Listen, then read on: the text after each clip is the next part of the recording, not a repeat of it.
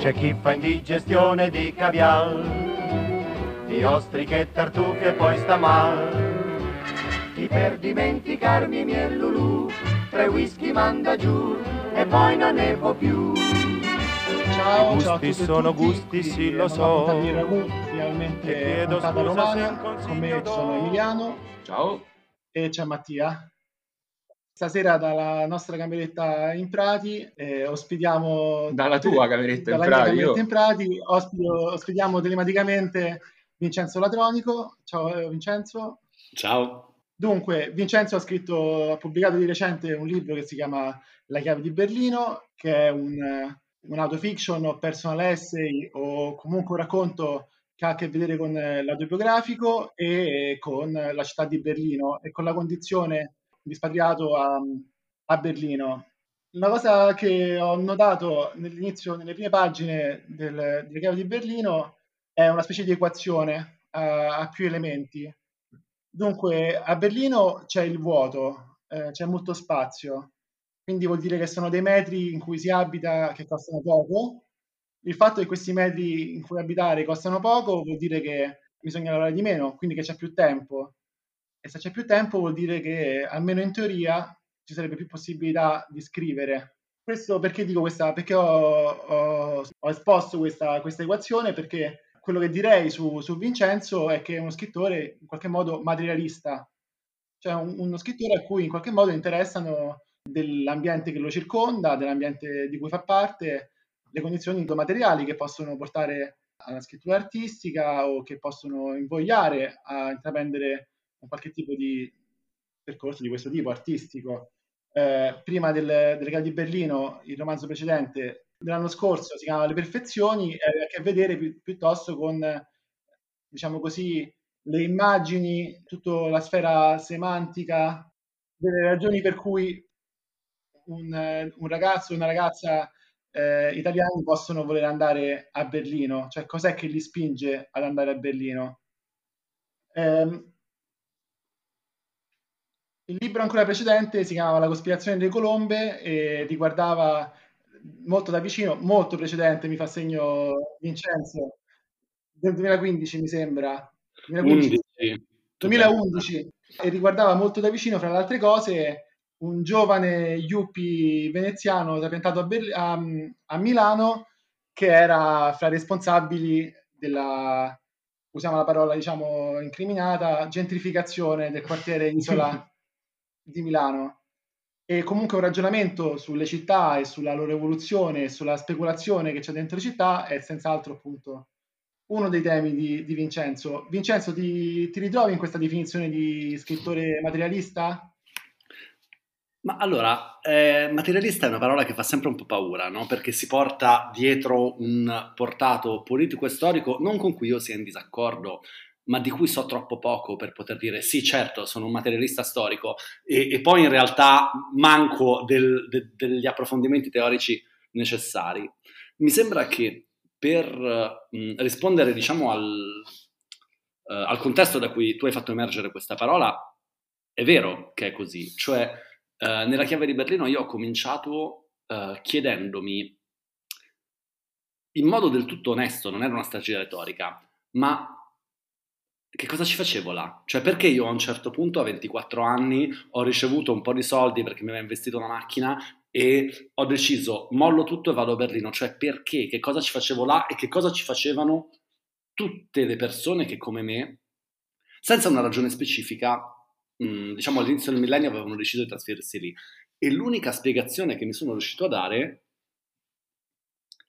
ehm, è partita anche da quello che erano i racconti delle esperienze di queste persone. Cioè, se uno guarda, io mi sono messo a rileggere le mie vecchie mail di quando mi ero appena trasferito e eh, i diari pubblicati da scrittrici, scrittori, artisti e artisti, e tutti parlano di quanto sono grandi gli appartamenti e di quanto è facile trovare uno spazio su strada per fare uno studio, una galleria d'arte, una libreria, qualunque cosa. E questa cosa ti, ti fa sentire un po' patetico, no? Perché dici, è- è- in fondo è un, un- un, eh, interesse un po' borghese, un po' superficiale, col dire, ah, che bello avere un appartamento grande. Però in realtà è proprio questo, cioè secondo me quello che aveva, che ha avuto Berlino per un certo periodo era proprio questa sorta di uh, conversione molto vantaggiosa fra tempo e spazio. Se tu sei una persona come me che fa, faceva, almeno all'epoca, uh, lavoretti, un po' di lavoretti editoriali, un po' di lavoro al bar, un po' di cose del genere, tu misuri le cose della tua vita in ore, il tuo affitto ti costa x giorni di lavoro, la tessera dei mezzi ti costa x uh, ore di servizio. E, ovviamente in un posto in cui le cose costano meno ore tu hai più ore, eh, vivi, è quasi come vivere più a lungo. Tra l'altro, mh, mm, questo è in realtà un, appunto un vecchio discorso letterario, eh, quindi è materiale senz'altro, ma si congiunge a una lunga tradizione, penso ai saggi di Virginia Woolf, eh, che, avevano come titolo una stanza tutta per sé, no? cioè l'esigenza che uno scrittore, una scrittrice in quel caso ovviamente è importante all'interno di, di quel discorso là, abbia lo spazio, eh, uno spazio ampio per, per, per, poter produrre e per lavorare. Nella chiave di Berlino tu parli addirittura di un certo soprannumero, c'è cioè una stanza in più che è deputata a far sgocciolare un ombrello, tanto è grande la casa, quindi ehm, tanto, più, tanto, più, spazio. Giustamente nell'introduzione Giacomo faceva notare che il tuo è un saggio, di, è un saggio ma sicuramente un racconto. Comunque l'aggettivo che immediatamente è più ravvicinato è, che utilizzerei è letterario, perché secondo me ha alla, sua ba- alla, sua base è innervato da un sentimento eminentemente letterario, appunto, e gli esempi possibili sono moltissimi, è quello dell'impostura. Mi, mi sembra che, che, ci sia molto questo, tant'è che tu nel rispondere sei subito partito una domanda, ma cosa ci faccio qua?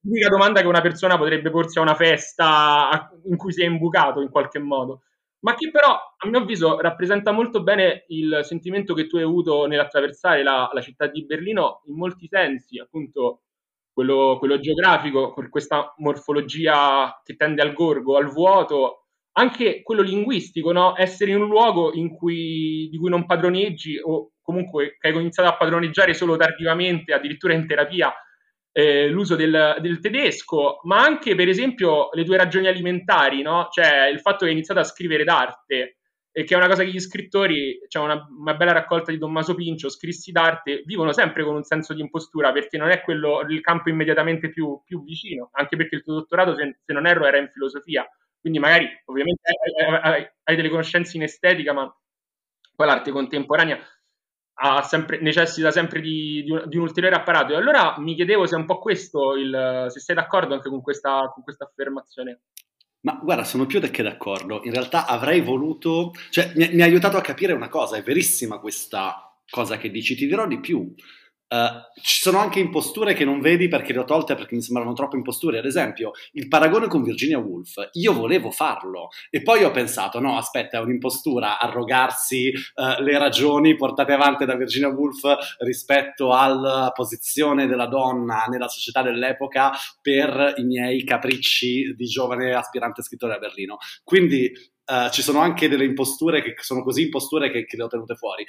Però in effetti è vero, questo questo dell'impostura è un filo conduttore attraverso il libro e davvero non l'avevo visto in questi termini fino, fino ad adesso perché in fondo la... Innanzitutto c'è una condizione di partenza di impostura dell'essere um, straniero in una città, anche uno straniero privilegiato come un italiano in Germania, che certo ha una vita infinitamente migliore di quella che può avere uh, uno statunitense, figuriamoci un siriano. Um, però comunque ti viene costantemente ricordato, tu a questo posto non appartieni, tutto è leggermente più difficile, devi reimparare ogni procedura per semplicemente stare al mondo, uh, la lingua, mh, anche quando la padroneggi comunque non è la tua e questo ti viene ricordato. E su questo si innesta una seconda impostura che nel momento in cui io mi sono messo a scrivere di questa città, mi sono veramente sentito di dire ma tu che cosa ne sai, ma chi sei tu per uh, pensare di poter offrire un racconto della città, tant'è che Uh, diciamo, la collana in cui il libro è apparso, Le frontiere, dovrebbero essere racconti di luoghi, io ho virato il racconto moltissimo sulla mia esperienza del luogo perché mi sentivo meno un impostore a parlare di me che non a parlare della, della città. Poi ovviamente quello che ne esce è per molti versi una storia di una... Di, forse più che una storia di Berlino, una storia del mito di Berlino, di come questo mito è, è eh, lentamente uh, um, si è... Si è um, desaturato rispetto alla realtà. Però eh, questo è qualcosa che, che, non ero sicuro di essere in grado di fare. E quindi sì, questo senso di impostura che dici è vero, è, è proprio anche un fil rouge, perché c'entra con l'essere un aspirante scrittore italiano a Berlino, c'entra con il mio rapporto col mondo dell'arte, c'entra con il rapporto con i rave, a cui dedico un capitolo in cui parlo effettivamente di impostura, c'entra persino con tutto il discorso della gentrificazione, che in fondo la gentrificazione che cosa fa? Trasforma gli abitanti legittimi di un posto in impostori e quindi improvvisamente alla fine di questo libro, anche alla fine dei miei 14 anni a Berlino, quando mi sono sentito che finalmente appartenevo perché sapevo la lingua, perché ero qui da tantissimo tempo, improvvisamente la città è diventata troppo cara per me e sono stato trasformato in un impostore di nuovo. Tra l'altro faceva sorridere che rileggendo invece il tuo quanto su Isola, quello, anche l'appartenenza al mondo d'arte in un'esperienza a te più vicina, quindi in una città in cui era più immediata la, la rappresentazione, quantomeno geografica, era, era, vissuta come un impostore. Ed effettivamente ho, l'ho notata sia sul, su, sulla difficoltà che avevi nell'autodefinirti, no? rispetto all'esperienza della città di Berlino, penso a quando c'è quella lunga digressione su, sull'essere un flaner o altro, cioè il flaner ha un'esperienza a volte superficiale della città, proprio per un'indole che, che, tutto sommato è disinteressata. Tu infatti inizi a sentire veramente l'appartenenza quando cominci a fare a correre pensando al libro, andando tutti i giorni in biblioteca, cioè immergendoti, come dire, all'interno di un processo e poi effettivamente nei rave, perché non, no, tu non porti all'estremo un'esperienza che, al, per esempio, Mackenzie Work definisce una macina, quindi la vivi in una maniera, come dire, più soft, mi, viene, mi verrebbe da dire, cioè non, non portandola alle sue estreme conseguenze. Sì, comunque in realtà mi ha, mi ha colpito questa cosa perché è, è, in effetti avete già tirato fuori due cose che sono per molti versi anche dei temi di quasi tutto quello che ho scritto, che sono l'impostura e, e l'immobiliare. E forse è un po' triste da, da, cioè, nel senso vorrei che il mio tema fosse la lotta del bene contro il male, però mi rendo conto che alla fine questo è qualcosa che ritorna molto per me. Le perfezioni, che è il tuo precedente romanzo, si apriva con un capitolo che, che praticamente faceva vedere un appartamento in un modo che progressivamente si capiva essere quasi la descrizione delle foto, delle sezioni, delle foto segmentate di Airbnb per la presentazione di questa casa, perché la coppia, Anna e Tom, protagonista delle perfezioni, eh, scopriva che il riscopriva la bellezza di casa propria nel momento in cui, in cui la abbandonava per lasciarla a qualcun altro, quindi nel senso tutte quelle immagini diciamo patinate che c'erano all'inizio delle perfezioni in verità non erano quelle vissute, ma erano l'impostura che serviva per affittare quella casa e crearne una specie di secondo reddito. Giacomo ha parlato dell'inizio, ha parlato di questo inizio, diciamo, eh, sull'equazione eh, vuoto, possibilità di spazio, possibilità di tempo, possibilità di scrittura. L'altro inizio è in verità il motivo, non il motivo del tuo arrivo a Berlino, ma la circostanza cronologica del tuo arrivo a Berlino segue una specie di disillusione eh, milanese, che è la tua città, eh, dell'azione politica, insomma, nel senso era naufragata una certa esperienza politica collettiva e nasce in te il, l'azione di andare a Berlino più che il sogno di andare a Berlino, perché il mito, come dire, lo vivrai in corsa.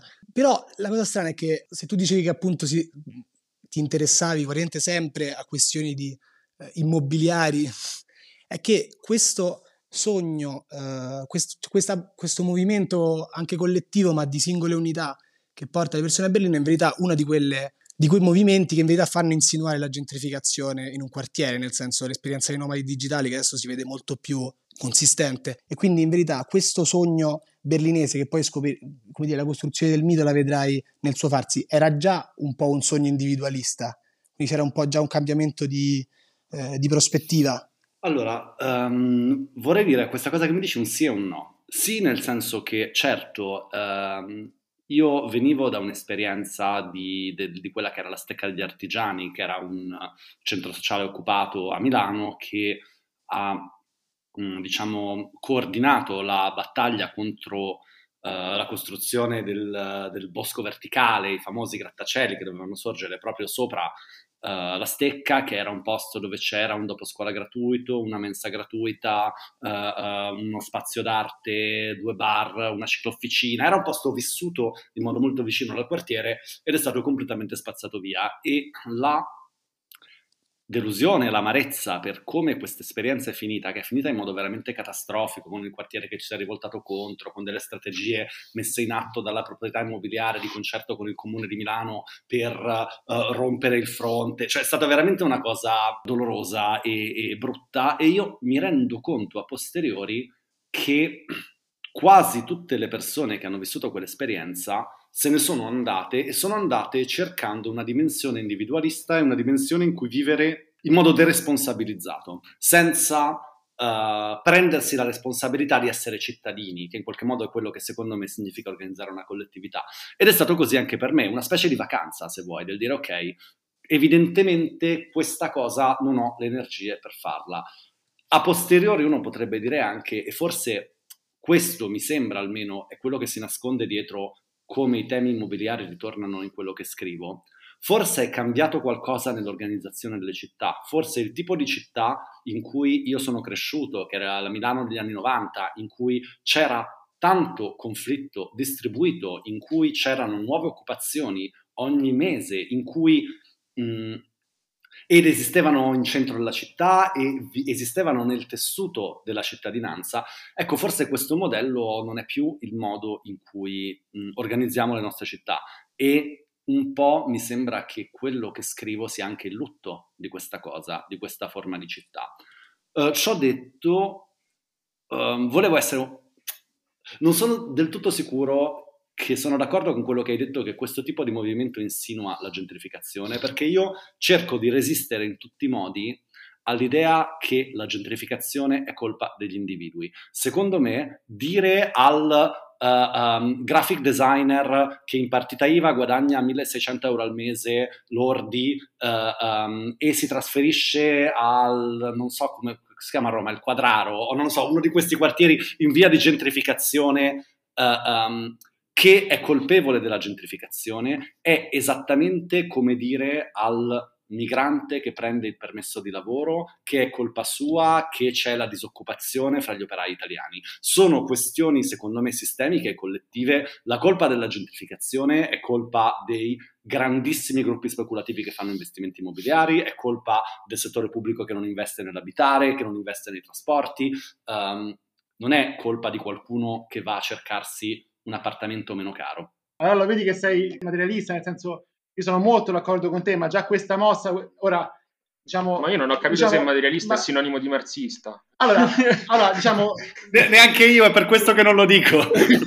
no, questo che, quello che voglio dire è che, che tu sei un... Uh, ok, utilizzo un uh, linguaggio marxista nonostante io non voglia completamente spogliare questa mia affermazione da qualunque affermazione diciamo di grado filosofico e, e, e reggermi così a, a marxista qui da, da catto dalla mia casa di Prati. Però voglio dire tu fai questa mossa di, di, diciamo, di andare a vedere le cause più profonde le cause diciamo, strutturali di quello che poi vediamo in superficie. Cioè questa è un, una cosa che tu fai ovviamente molto intelligente nel senso quello che, quello che, dicevo, che dicevo prima sulla cospirazione delle colombe tu fai quello che scegli di fare è andare a vedere diciamo, la vita delle persone che, che, che, che poi causano e, e i movimenti, le, il sistema che causa queste, questi, questi cambiamenti, diciamo così, questi stravolgimenti delle città. E non è certo la vita, diciamo, quello che fanno gli artisti è, un, è una conseguenza di questo, non so come dire.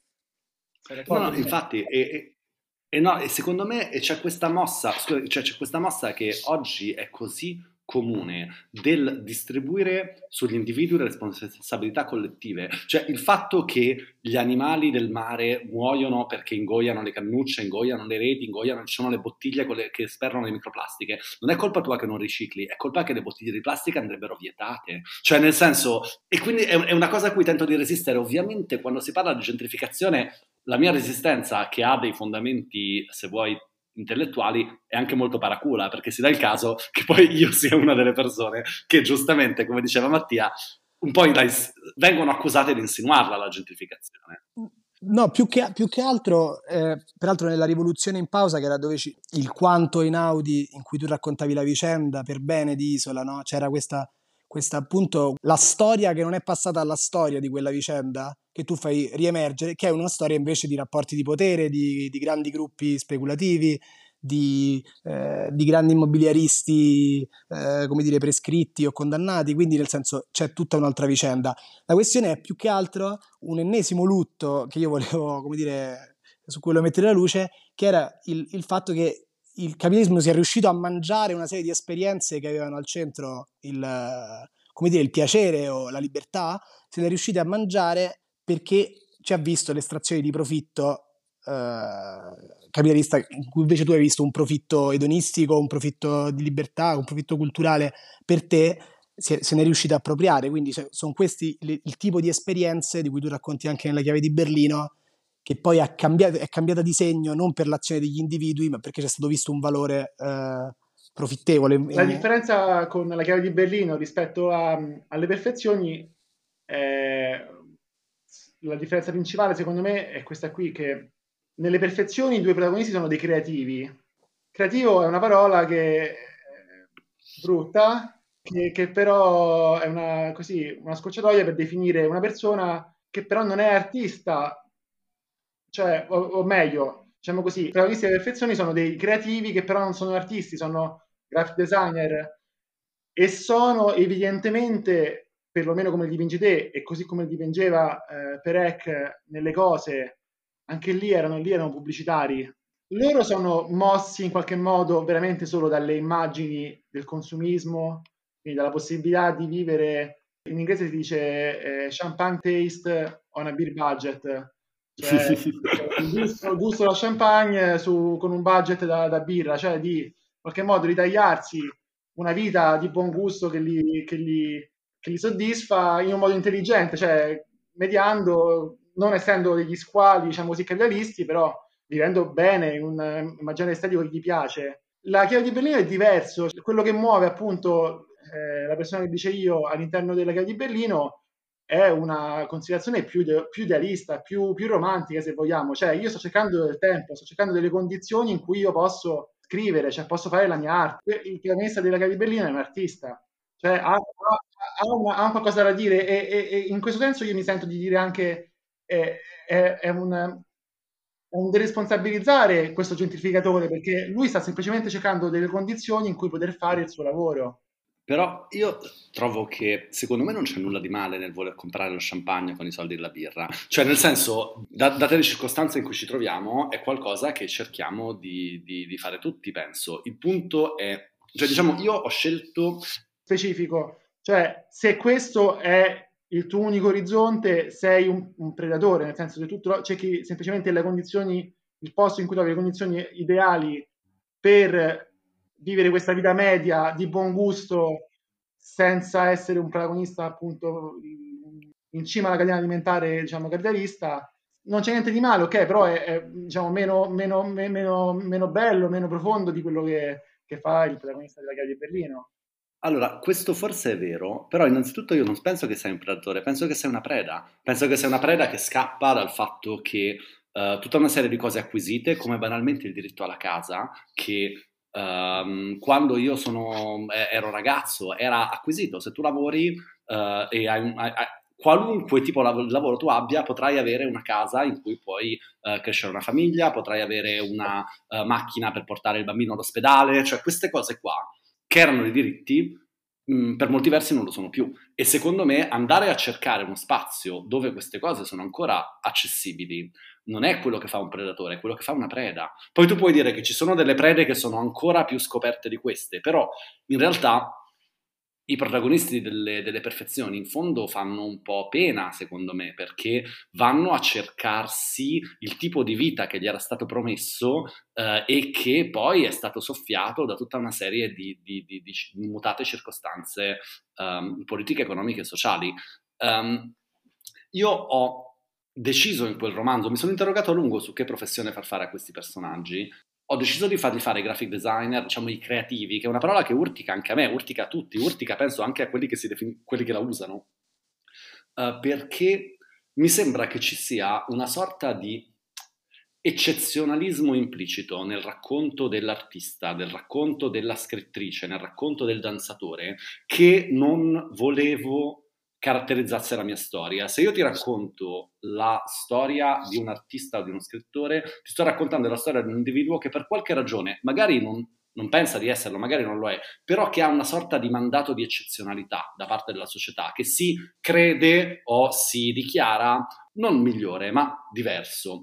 Uh, e io invece volevo raccontare la storia di qualcuno che fosse uguale, non qualcuno che fosse diverso. Cioè qualcuno che uh, tu leggendola non pensavi, ah guarda questo come se la crede, oppure ah guarda questa come figa, ma che pensassi, questo c'ha la partita IVA e fatica ad arrivare a fine mese, come quasi tutti. E, e secondo me questo, se vuoi, ha una sorta di... Mm, anche di valore politico, no? nel senso che io volevo che i personaggi delle perfezioni, visto che nelle perfezioni che sì si ambienta a Berlino, però in realtà quello che a me interessava raccontare era una sorta di trasformazione della nostra vita interiore dopo il passaggio al digitale. Io volevo che i due protagonisti fossero il più possibile vuoti, nel senso che eh, non presentassero dei tratti talmente spiccati che qualcuno non ci si poteva riconoscere, perché volevo davvero che fossero degli specchi.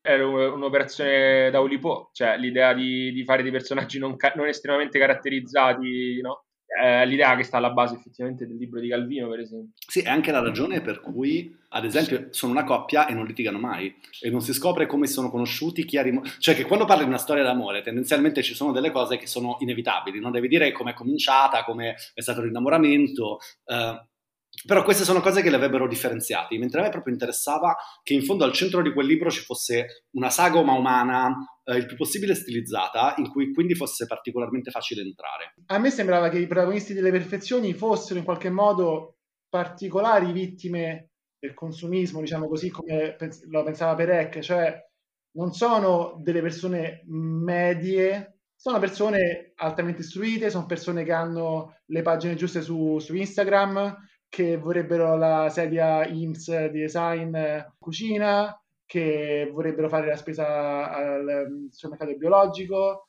cioè persone che vorrebbero accedere, diciamo così, a un gold standard, a un medio, diciamo, che forse nella finzione, diciamo, di come vorremmo raccontare la società dovrebbe essere uno standard a cui tutti quanti potrebbero uh, arrivare, ma comunque uno standard alto, cioè non so come dire, a me faceva impressione che eh, nelle cose, mi ricordo proprio precisamente, uno dei personaggi a un certo punto si compra delle church che costano, costavano, ora costano 900 euro, cioè 900 euro è una cifra veramente alta per un acquisto di una persona media, per un paio di scarpe.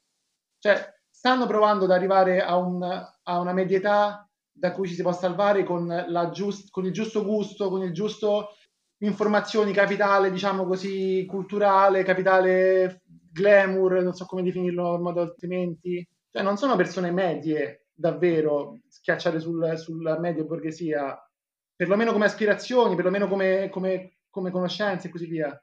Ma però a me verrebbe da dire adesso, e poi cioè, se vuoi la, la, tagliamo, anche se io trovo interessante questa discussione, io trovo che uh, quello che rappresentano, certo che uno che vuole la... Uh, serie originale degli IMSS uh, è una persona di uno specifico segmento culturale, se non socio-economico, però quello che rappresentano, secondo me, almeno quello che volevo che rappresentassero, è questa sorta di aspirazione verso una presentazione di sé eh, specialmente attraverso i social, che poi differisce drammaticamente dalla realtà, che è qualcosa che fanno tutti. Poi io posso volermi rappresentare con il mercato biologico, tu puoi volerti rappresentare con la Ferrari che in realtà hai trovato per strada, però ti ci fai la foto come se fosse tua. Quella, cioè, nel senso, o, ognuno, cioè, però il meccanismo dei social è questo. Poi Uh, ognuno ha, diciamo, il suo piccolo quadrante dello schema di Bourdieu di riferimento in cui dice io vado a puntare là, però in qualche modo questo desiderio secondo me è abbastanza generalizzato, se vuoi è quello che Pasolini lamentava come la piccolo borghesizzazione della società, cioè esattamente questo. Ora, ora che lo dici e so, sto ragionando, mi viene in mente un brano di, di La Branca Grande la Branca, avrei voluto mettere una citazione sua in apertura. Mi viene in mente un brano di La Branca in cui magnifico, bellissimo, in cui vede al supermercato una giovane coppia di ragazzi appunto che non sono di questa, di questa classe o di questa diciamo nicchia di cui stiamo parlando ora, una classe diciamo di, di a Roma di Monicoatti, diciamo così. E sono due, due, due ragazzi giovani con un bambino piccolo li vede al supermercato, li vede particolarmente attenti a, a comprare le cose che costassero poco, insomma, li, li capisce che quella spesa là è una spesa attenta, una spesa attenta a risparmiare, prova pietà nei loro confronti, poi li segue fuori dal supermercato e li vede entrare dentro una BMW, non so quale macchina di lusso.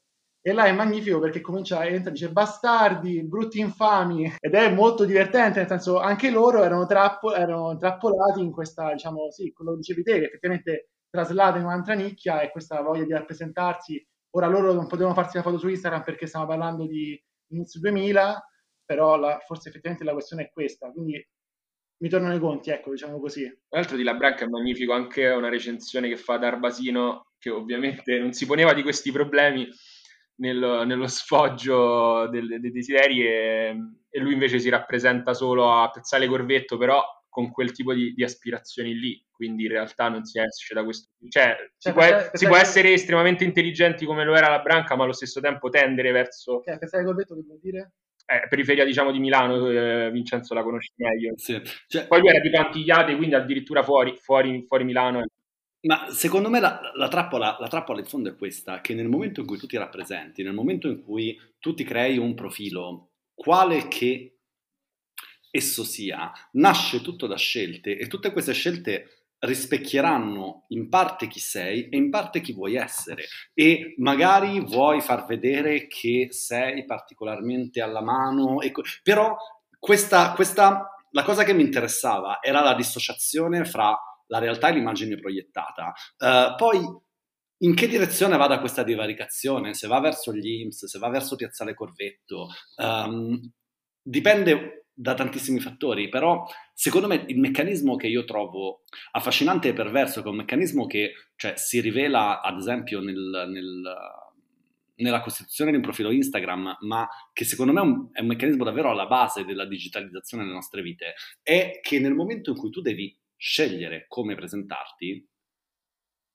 già si è creata una, una, una frattura insanabile e del resto, se non, cioè, leggendo la chiave di Berlino, la cosa che ho pensato è che Berlino per una generazione ha agito anche in questo senso, cioè nel, nel, nel vuoto di, che, che, tu descrivi sin dall'inizio c'è la possibilità di proiettare, cioè di rappresentare, cioè non esiste, cioè, c'è anche una, è, c'è anche una bella frase, no? De...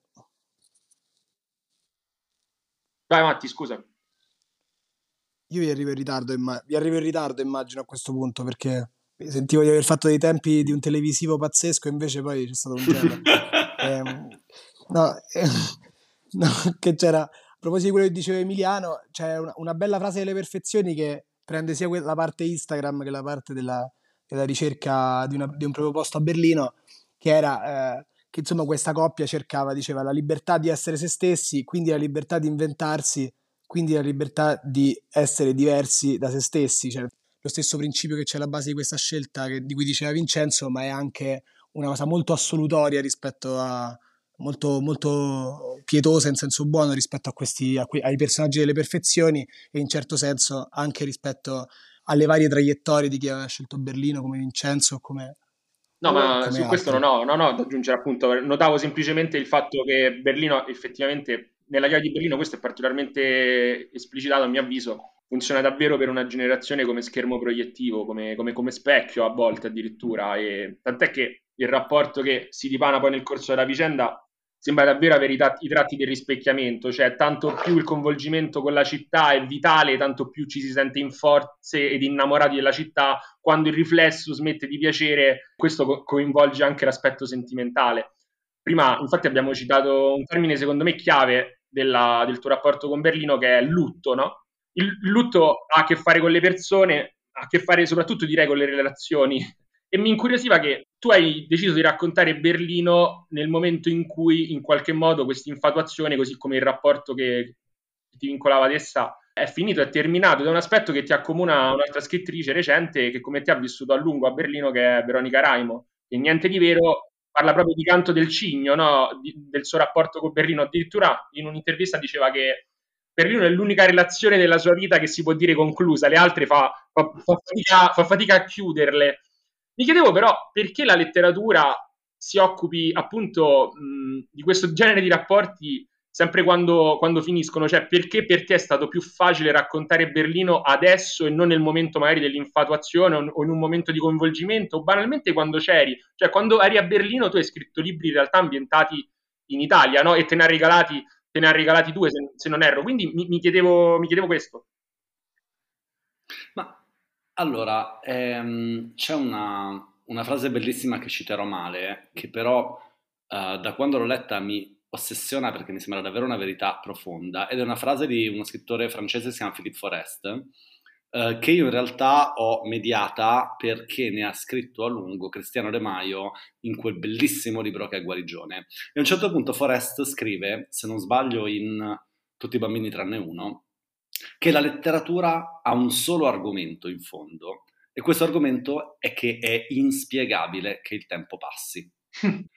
A me sembra vera questa cosa, mi sembra proprio uh, um, verissima e si ricollega a quello che dicevi tu perché in fondo ti interessa scrivere di una relazione conclusa con questo misto di incanto, tristezza e nostalgia, proprio perché la conclusione di una relazione, di un certo tipo di relazione, specificamente di una relazione con la città, è un segno inevitabile che il tempo è passato, cioè che qualche cosa è cambiato. E in fondo non sai che cosa, e cioè il, io in realtà non ho deciso di scrivere di Berlino quando l'incanto era finito. Io ho scoperto che l'incanto era finito scrivendo di Berlino. In questo libro in realtà io l'ho finito, ho scritto questi cinque capitoli che ho finito a febbraio di quest'anno e ad aprile rileggendoli in bozza per la prima volta ho provato una nostalgia stritolante sia dell'Italia che della Berlino del 2009 in cui non vivevo più, tant'è che ho aggiunto una postilla in cui comincio a formulare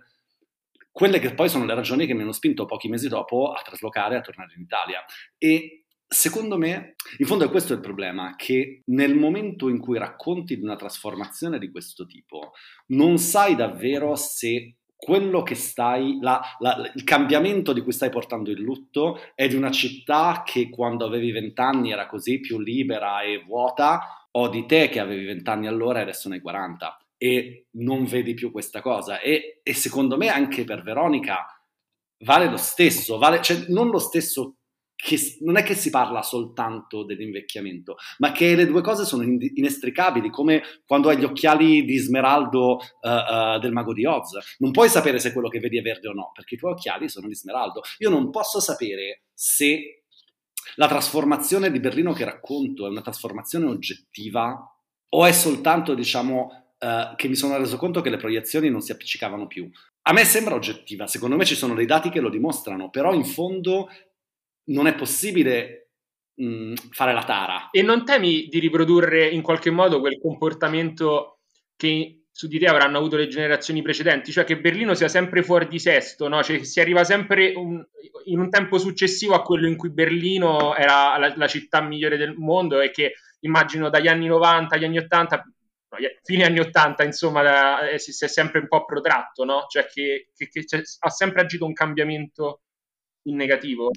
Ah, ma so di, fa- so di farlo. D'altro canto, io me la sono beccata così tanto dall'altra parte questa cosa, che adesso che posso farla io, secondo me me la sono guadagnata. No, scherzo. Dico, a parte questo, è in realtà interessante perché noi pensiamo che questo fenomeno sia nato con, diciamo, la caduta del muro e quindi la grande rinascita di Berlino, ma una cosa che davvero colpisce e non è l'unico tratto che quasi per metempsicosi sopravvive nella, nel, nella, città attraverso il nazismo, il comunismo, la scissione, la caduta del muro, è che questa stessa cosa la scrivevano Isherwood e Hessel e Spender negli anni 20 del Novecento. Scrivevano esattamente nel libro, a un certo punto l'ho citato, a Berlino hai sempre la sensazione di essere arrivato subito dopo che la festa è finita. Tutti ti dicono che tutto era molto più decadente anche solo una settimana fa. E questo lo scrivevano un secolo fa. E, e io trovo inspiegabile che in qualche modo questo spirito del luogo si sia reiterato eh, attraverso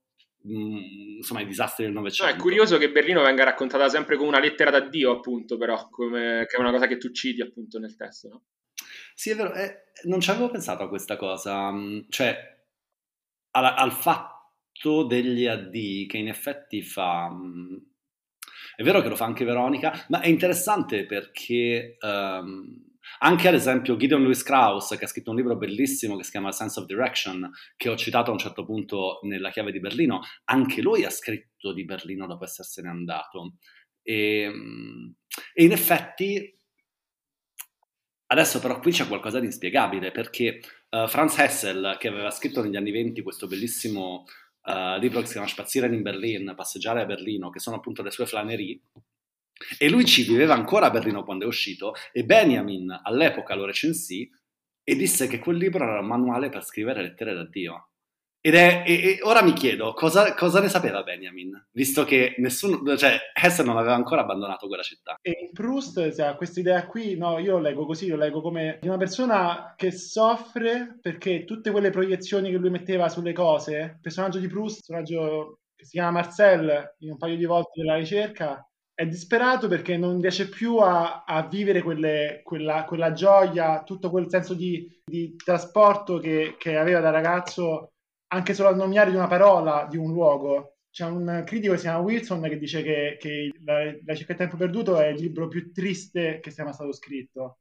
Perché ha qualcosa a che vedere con la depressione, no? Cioè, nel senso, il fatto che cioè, uno potrebbe dire che la depressione cos'è? È la, manca- è la incapacità di simbolizzare le cose che ha attorno. Cioè, di colpo, quando uno è depresso, quando uno perde la capacità di, dare, di ammantare quello che ha attorno, le, le sue reazioni, i luoghi che frequenta, di uno splendore che prima ci vedeva, no? Allora è, è dolorosissima questa idea di dire, cazzo, ma io cosa che vedevo? Vedevo una cosa vera, vedevo una cosa finta. Questo, questo Proust lo leggo forse io così, ma c'era una verità in questa cosa e quello che diceva eh, Vincenzo era, era, questo, no? Cioè, il dubbio è, ma c'era una verità per cui ero così entusiasta di questa cosa, ero giovane, non ero depresso, quel luogo là funzionava in un altro modo.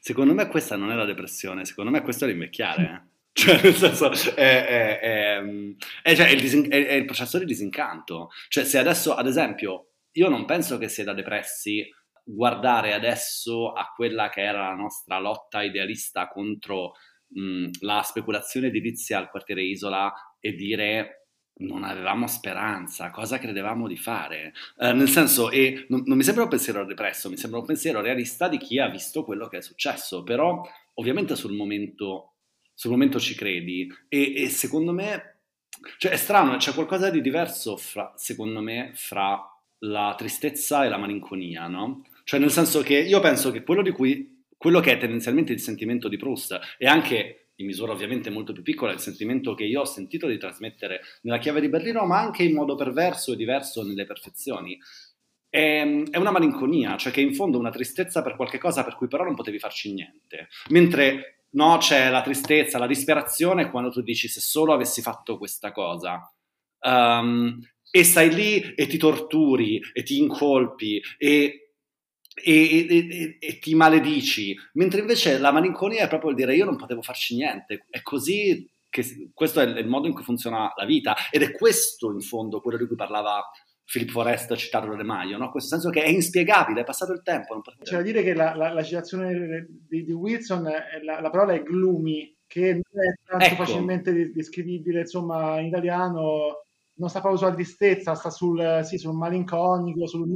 Io lo tradurrei, io lo tradurrei con malinconico. Sì, direi di sì. Beh, io però direi anche che questa, se tu la vuoi vedere in modo più felice, direi, direi così, più, più, ottimista, come una invecchiare, ma anche un essere un pochino più lucidi sulla, sulla questione. La cosa interessante è che, è che, coincide con la voglia di scriverne, no? Cioè la, la, la, la tua capacità di, di, di, parlare di Berlino in qualche modo coincide con questa disillusione, col vedere le cose in modo più lucido. In questo senso mi, collego alla, all'osservazione di, di, di Emiliano, non può essere che una lettera da Dio, perché nel momento in cui scrivo, nel momento in cui ho il distacco necessario, produco quella roba lì. Se non, se non, avessi avuto questo distacco, non avrei neanche scritto, forse. Cioè, ma sai che io me lo chiedo, eh, oppure va al contrario, io me lo sono anche chiesto, ma se non avessi scritto questo libro, magari vivrei ancora lì. Cioè, non, non, è, è, una domanda che mi pongo. Beh, sarebbe meglio o sarebbe peggio? È come se avessi esaurito quello che avevi. Beh, tu, di nuovo, in qualche modo, il personaggio della di Berlino è andato là per scrivere se n'è andato scrivendo. Mm. No, no, infatti è, è, da questo punto di vista è, è davvero una... è davvero un arco facilissimo, banalissimo, che ha funzionato. Cioè, mi sono, cioè, mi sono trasferito a, a, Berlino per uh, scrivere, ne sono tornato che adesso mi, mi sento uno scrittore e quindi... Se, se mi permetti, a me, a me sembra, queste case di Berlino mi sembra un fantastico esempio. Eh, delle volte quando uno legge delle opere prime tardive è fantastico di, di vedere, ammazza, vedi uno, uno scrittore cinquantenne, sessantenne ha fatto l'opera prima in cui si mette tutto quanto, in cui si è ingenui, ma a 60 anni. Lui ha fatto un, un racconto di formazione, una fine dei vent'anni, una fine del periodo Erasmus, tardiva. Cioè tu, questo ha tanto il, ha tanto il sapore di un, di, un, di un, libro di formazione. A me ha ricordato in qualche modo un libro fantastico che io amo tantissimo, uno dei romanzi di formazione più belli che abbia mai letto, che è Il Dono di Nabokov, e anche quello era ambientato a Berlino, anche quello era un racconto di expat, eh, russofoni a Berlino. In qualche modo il tuo è un romanzo di formazione. Sì, ma in realtà è, è, è, è vera questa cosa che dici ed è, ed è um, incredibile come sia anche una sorta di, di, condanna che mi è stata fatta, ma nelle prime settimane in cui ero a Berlino, l'unico amico che avevo era questo fotografo di Treviso, il nome Teodoro, che... Um, è stata un po' la mia guida berlinese nel mio primo periodo e una delle prime cose che mi ha detto è occhio che tu sei qua, uh, la vita è bellissima e potresti lasciarti trasportare da questa vita come da un eterno Erasmus e un giorno ti svegli ai 40 anni. Ed è esattamente quello che mi è successo, cioè eh, eh, ne ho 39 però eh, insomma ci siamo. In effetti l'ultima, la coda che ha inserito, diciamo, dopo le bozze, secondo me chiarisce tantissimo questo aspetto, cioè che la chiave di Berlino sia in qualche modo, ovvero un romanzo di formazione o forse un romanzo sulla presa di coscienza dell'invecchiamento o comunque del cambiamento. Un cambiamento che è anche discusso in termini letterari. Prima Giacomo citava la, la difficoltà che Proust riconosceva nel tradurre in chiave simbolica la realtà che ci circonda, no? In effetti tu ti prendi uno spazio per dire guardate, questo è un testo coerente, ma la mia esperienza non è stata così, è stata molto più diffratta, eccetera, eccetera. Poi la letteratura ci richiede, come dire, una forma e allora l'ho dovuta, l'ho dovuta informare. Quindi il racconto del rave, per esempio, no, è, un, è una, una, ricucitura di varie trame, una, una treccia di esperienze, di esperienze diverse. Però prima discutavamo del fatto che effettivamente uno dei temi della letteratura è senz'altro questa difficoltà di venire a patti con il tempo che passa. A me ha colpito il fatto che tu in esergo hai inserito forse uno degli autori che più ha, ha, ha toccato questo tema perché profondamente regressivo, profondamente legato alla merce e quindi profondamente adolescente che è Aldo Nove, no? che in Amore mio infinito diceva allora era il tempo infinito. È in qualche modo anche un romanzo su, su questo, cioè sulla presa di coscienza del, del, tempo che è cambiato e che inesorabilmente ci ha reso, ci ha reso più vecchi e che, ha, e, che fi- e che, in qualche modo però si deve concludere. No? Ho ripensato, tu, tu citi spesso Isherwood, il cui testo si chiama non a caso Addio a Berlino, quindi l'ennesima lettera, però uno dei titoli che, si, che aveva vagheggiato l'autore era Lost, no? I perduti. Quindi l'idea che, che, ci fosse un tempo indeterminato, un tempo che però prima o poi prevede appunto una, un risveglio. Se ci si perde prima o poi, se si, già, se si è già coscienti di essersi persi, significa che in qualche modo si è già verso il ritorno, no? Eh, però appunto se ci pensi, cioè da una parte è, è mm incredibile, un grande privilegio e anche una grande uh, uh, innocenza, ingenuità l'idea del poter sopravvivere senza rendersi conto del passare del tempo fino all'alba dei 40 anni. E forse è quello che uh, si cercava e che in parte si trovava a Berlino, una sorta di, di um, prolungamento mh, indefinito dell'adolescenza. D'altro canto, io con quella citazione di Aldo Nove che ho messo all'inizio, ho fatto un po' una, una piccola carognata a me stesso, per una carognata che... Um, spero non tutti abbiano visto, perché quella frase, Amore mio infinito è un libro che parla di vari tempi della vita e quella frase, allora era il tempo infinito, è riferita all'infanzia, parla di un bambino di 6 o 7 anni. E io l'ho applicata a, a quelli che sono stati i miei vent'anni prolungati fino, fino, ai 40, perché secondo me era così, in fondo uh, a posteriori, è anche strano, no? a posteriori mi è andata bene, fra virgolette, sono contento, sono riuscito a scrivere, sono riuscito a fare in parte quello che volevo, però Mm. non è un caso che il libro di Sherwood si chiamasse I perduti, perché ci si perde.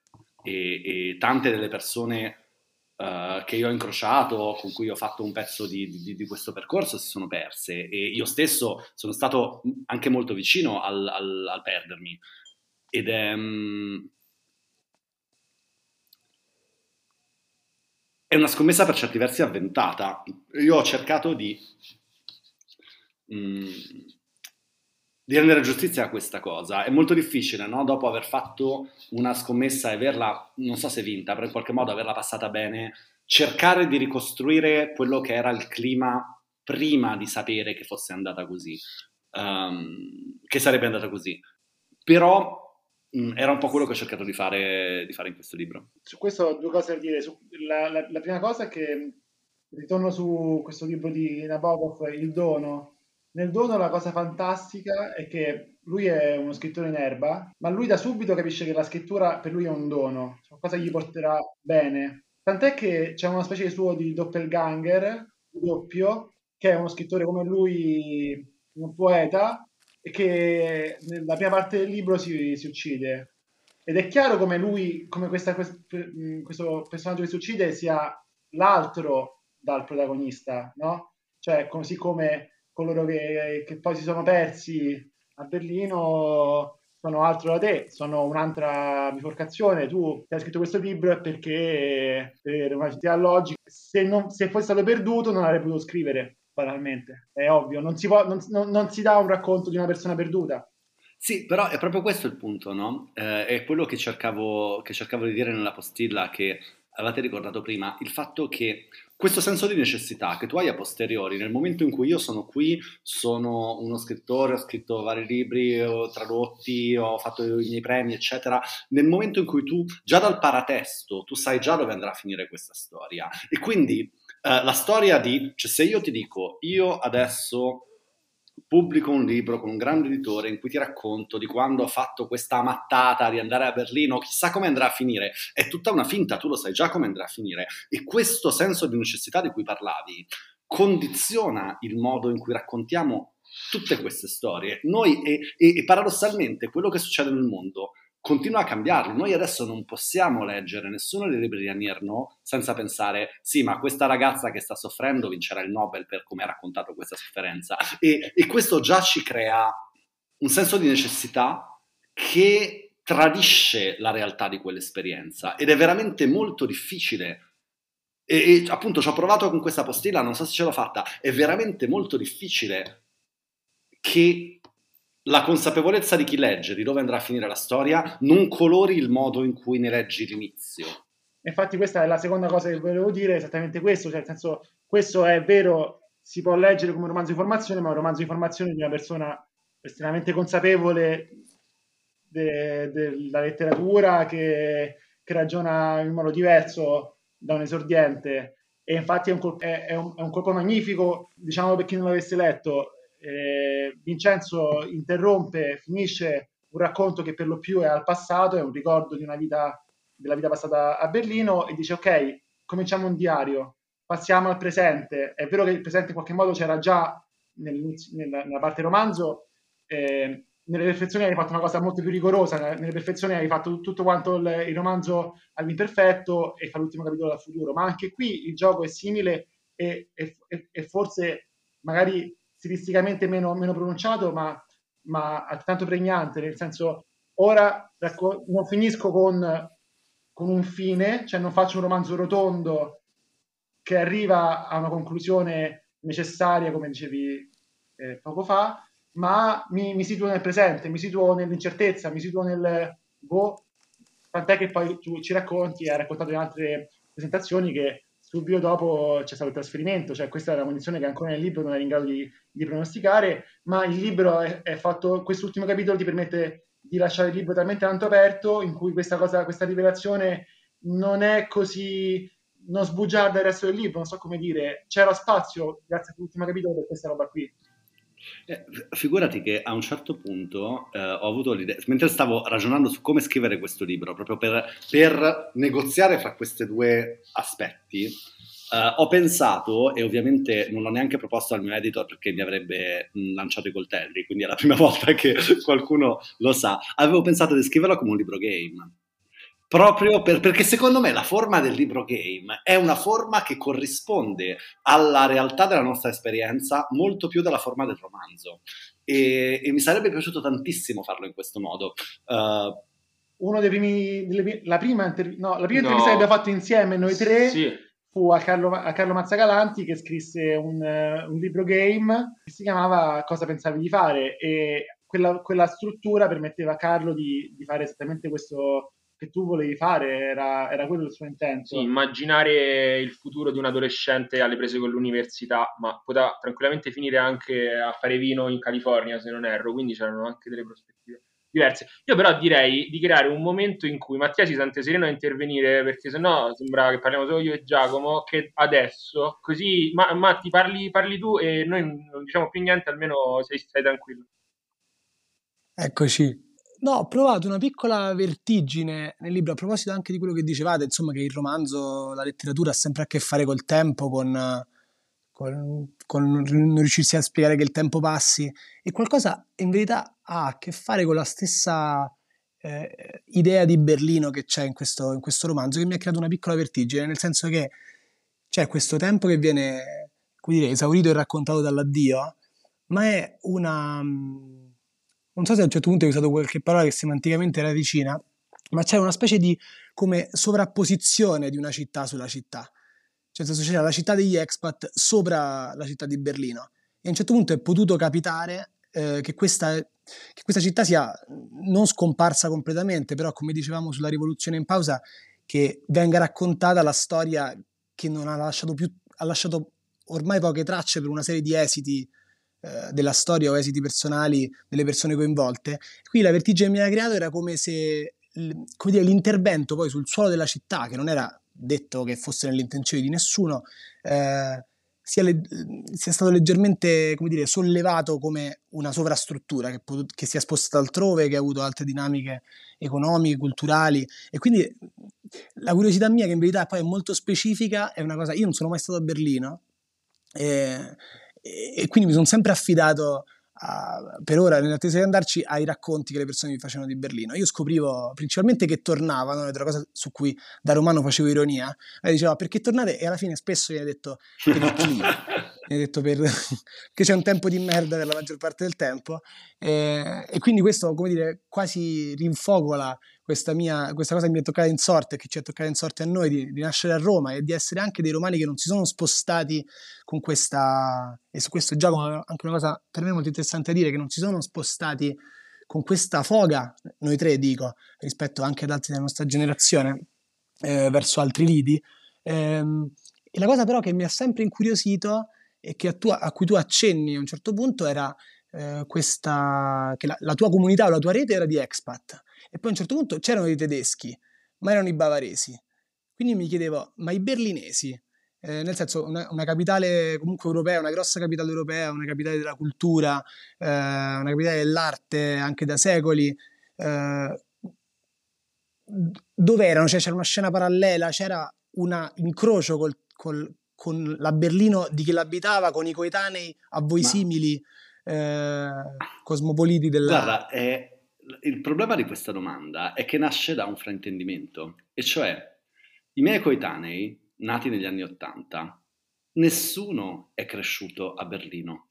Qualcuno è cresciuto a Berlino Ovest, qualcuno è cresciuto a Berlino Est, ma in realtà, e questa è una delle cose stranissime, che ci metti tanto a capire l'effetto che ha sui rapporti sociali, sui modi di fare politica, sui modi di, di, di creare comunità ma Berlino è una città priva di continuità. È una città in cui non esiste nessuno che abbia più di vent'anni che è cresciuto nella città che esiste ora, perché quella città non esisteva.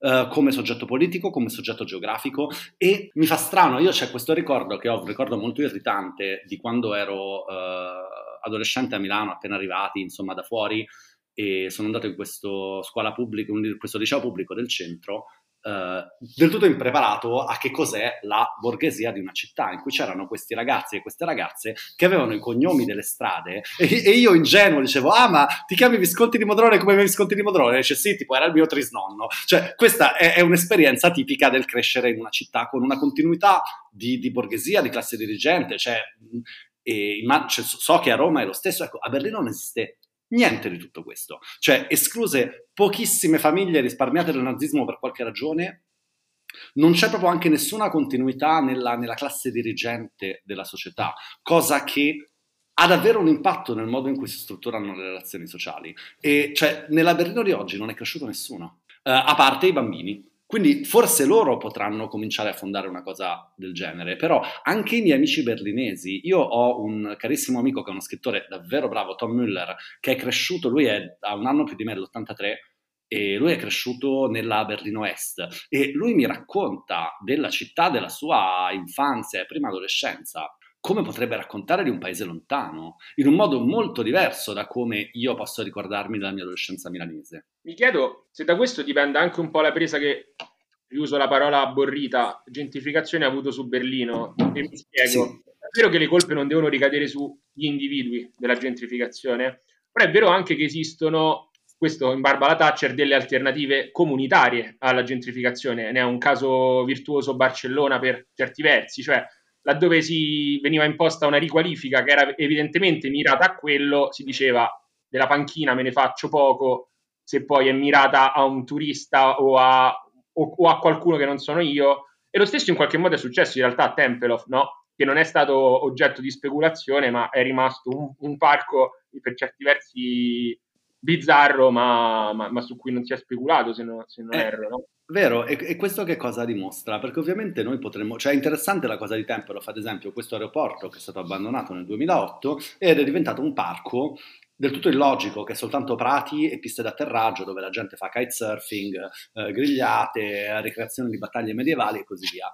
E benché nella città ci sia una carenza abitativa disastrosa e una esplosione dei prezzi degli immobili che è non paragonabile a quella pure molto significativa che si è svolta ad esempio a Milano, lì non costruiscono. Ecco, quest- lì è stato fatto un referendum e la città ha decretato di non costruire. Ecco, questo è una cosa che significa che il parco è protetto dalla speculazione o significa che il soggetto pubblico è troppo debole per fare progetti di housing sociale in un momento in cui c'è una grandissima scarsità di abitazioni e, ed è impossibile dare una singola lettura della cosa perché può significarle entrambe. Uno potrebbe legittimamente dire sti cazzi del parco, la gente non sa dove vivere, la gente non fa i figli perché non trova la terza stanza, sti cazzi del parco.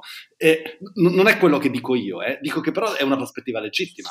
Però dal mio punto di vista eh, mi, mi, rendo conto che di fronte a un'emergenza abitativa sarebbe giusto che quella fosse la funzione, però se l'altra risposta è invece che l'unico ente che ha potere per rendere Tempelhof qual- qualcos'altro è un ente che ci farebbe degli uffici di lusso, un albergo, sto ipotizzando, un parcheggio, allora per me è preferibile che sia un parco della comunità, ma è una cosa che penso di... Ma infatti la storia della gentrificazione non è una storia di individui cattivi graphic designer che vanno a cercarsi la casetta, ma è una storia della progressiva abdicazione del pubblico, perché anche soltanto l'abdicazione... Cioè tu pensa che cosa poteva diventare Berlino? Una città in cui negli anni 90 l'ente pubblico possedeva il 60% degli alloggi, erano tutti di proprietà pubblica e sono stati tutti alienati e venduti ai grandi speculatori. Cioè, pensa che cosa poteva diventare Berlino se questa cosa fosse andata avanti. Noi diciamo che Vienna è un grandissimo esempio di uh, politiche abitative. A Vienna il 20%, il 25% degli appartamenti sono di mano pubblica. Pensa che cosa poteva succedere a Berlino. Sarebbe stato un esperimento sociale inconcepibile nel resto dell'Occidente.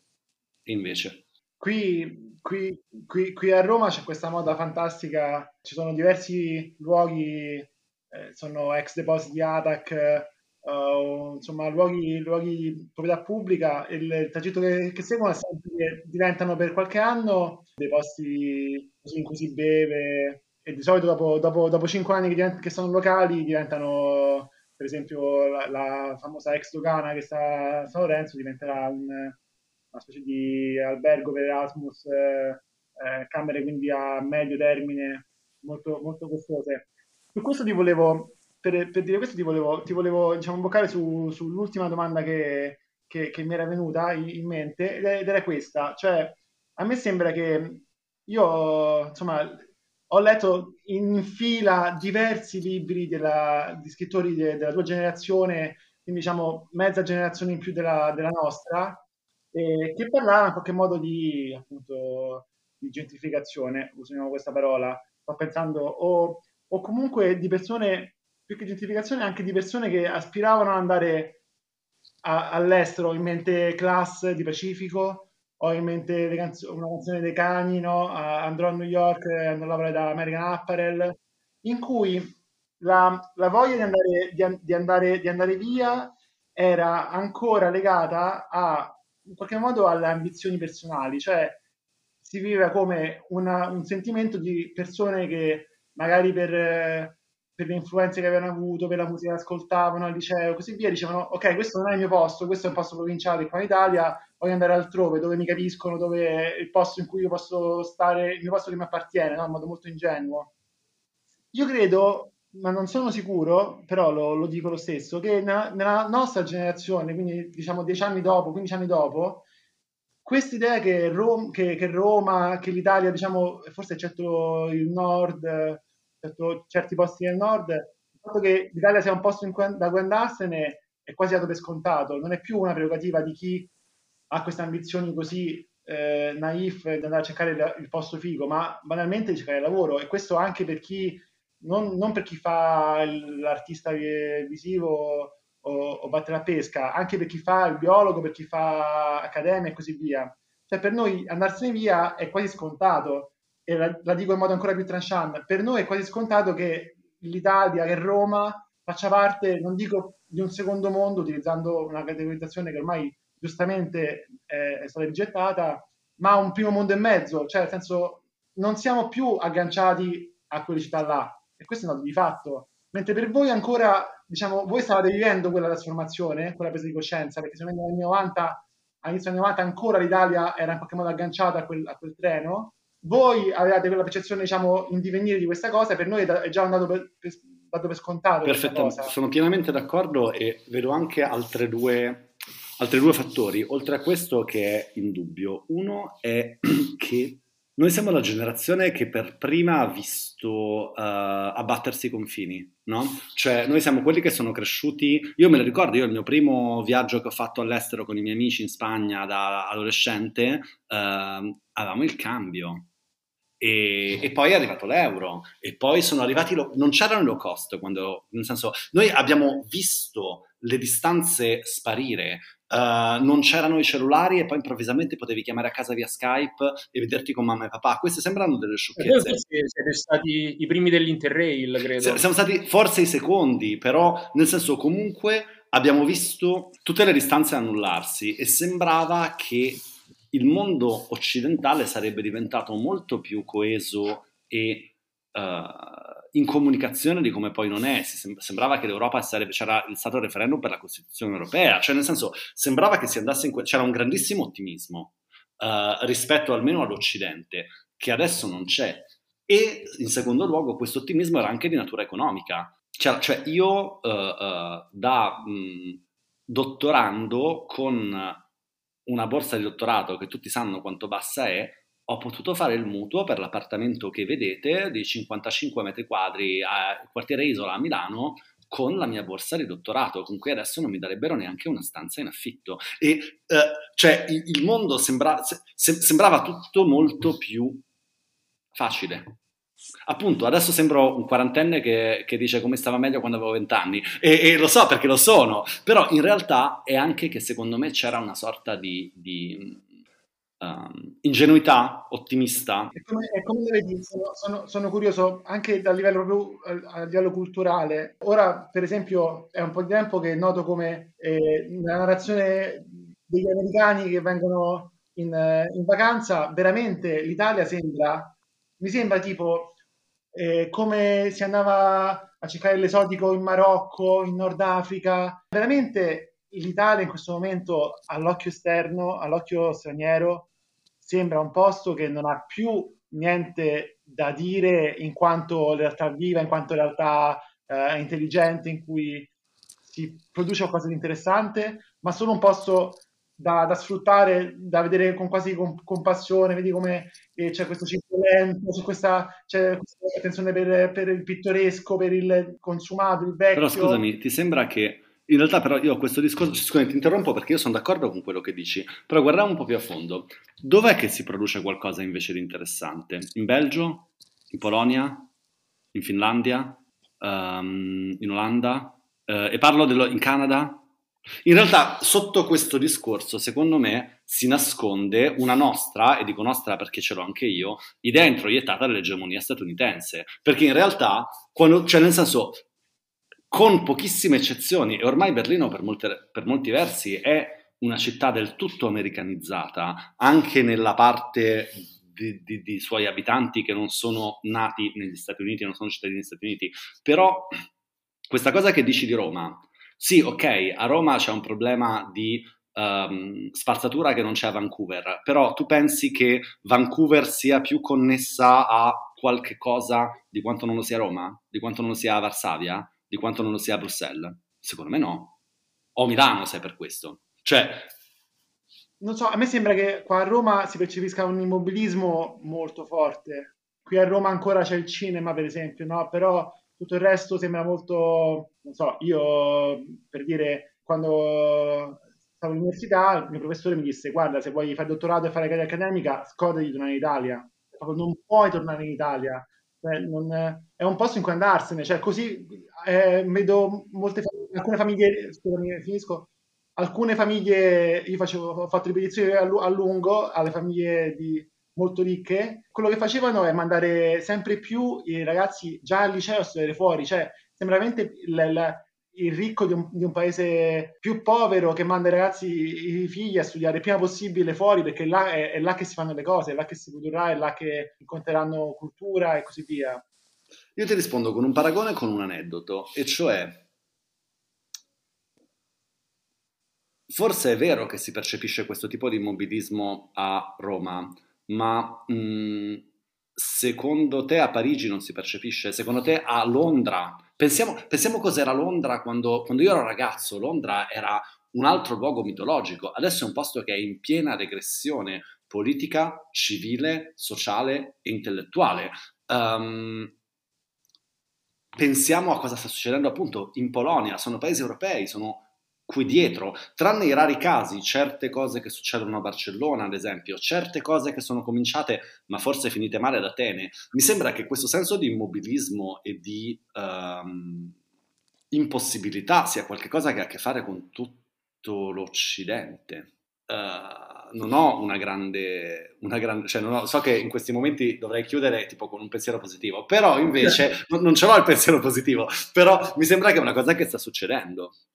Ma tra l'altro, fuori da questa chiacchierata con Giacomo, riflettevamo su come appunto Berlino, Londra abbiano per un periodo siano, sta- siano stati al centro dello spirito del tempo e l'unico mito effettivamente occidentale a livello urbano che ancora non è caduto e che è sempre corso in parallelo a questi e che in qualche modo la soggiogati è New York, no? Cioè è l'unica città in cui ancora, stante tutti i fenomeni Manhattan, eh, si è svuotata. Però New York è diventata, invi- New York è diventata invivibile, cioè uh, proprio in senso economico, è diventata una cosa non fattibile se non sei una persona che lavora in consulting o, o in, in, finanza.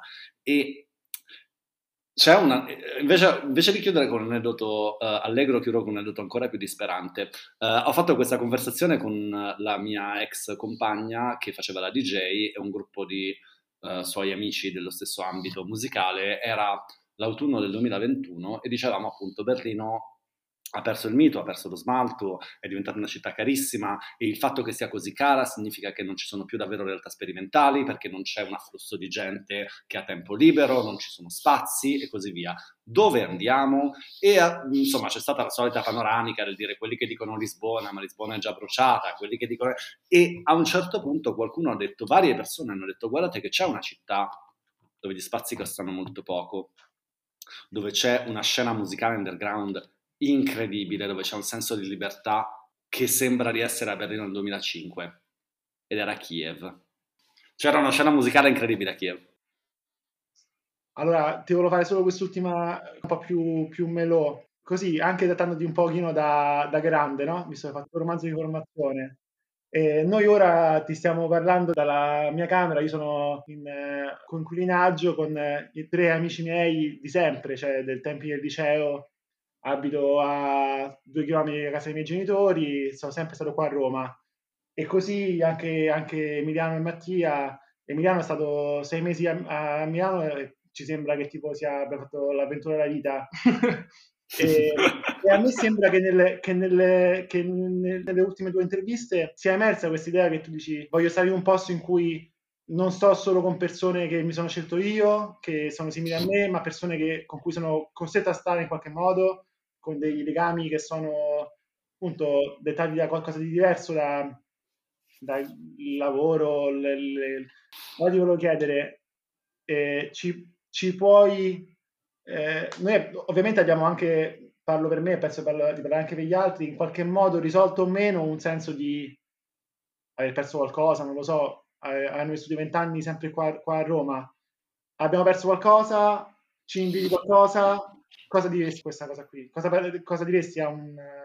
Allora, eh, ok, mi, mi, state, mi, state, mettendo nella posizione di fare il vecchio stronzo, di fare il vecchio saggio, e quindi farò il vecchio saggio. E, e, cioè, ve la, ve la beccate. Quello che dico è che in realtà Certo che, certo che avete perso qualcosa, come l'ho perso io, cioè la cosa dell'inspiegabilità del tempo che passa è proprio questa, che a un certo punto ti rendi conto che anche senza saperlo hai attraversato dei bivi e, e quell'altra strada è andata. E um, che ne so, io ad esempio penso a molti dei miei amici di Milano con cui adesso sto riprendendo i contatti dopo tutti gli anni che sono stato via, cioè non li ho mai tagliati, però diciamo che e io vedo che loro hanno una radicatezza, hanno un tipo di serenità nel loro essere nel luogo, il tipo di solidità dei rapporti che io non ho, forse non l'avrò mai. Uh, certo, io, come si dice, ho fatto il giro all'isolato, e... però poi sono tornato. Sono contento di averlo fatto, ma alla fine non lo so. Eh, te, te la dirò così se vuoi. Il momento in cui io ho capito di voler tornare è stato quando uh, a giugno, quindi qualche mese fa, uh, ho fatto 39 anni, ho fatto questa festa a Berlino e mi sono chiesto... Um, fe- perché a, a 39 anni ho fatto una festa a Berlino e una cena a Milano perché ero lì per lavoro e mi sono detto, beh, la festa dei 40 la faccio a Berlino o a Milano. E poi mi sono detto, e 50? E 60? Dove li vuoi fare? E lì mi è stato chiarissimo che non mi sarei mai immaginato a farli via. E allora ho pensato, se non vuoi farli via, torna il prima possibile, perché evidentemente mh, mm, ti manca qualche cosa che, mm, che in effetti mi manca. E se guardo alle persone, diciamo agli expat di una generazione precedente alla mia, anche quelli rimasti, anche quelli di grande successo, sembrano sempre un po' spaesati. C'è qualche cosa, cioè secondo me questa idea di inventarsi, di proiettarsi su una città, forse era un po' un'illusione, forse era un po' una truffa. Uh, forse dovevi attraversarla tutta per renderti conto che lo era, però alla fine inventi ben poco. Cioè, se io guardo alla persona che sono, di sicuro stare 14 anni a Berlino, ad esempio, per la mia identità sessuale mi ha aiutato moltissimo a metterla a fuoco in un modo che non sarebbe stato così facile, almeno per me, a Milano. Uh, però non inventi tanto, alla fine eh, diventi quello che sei.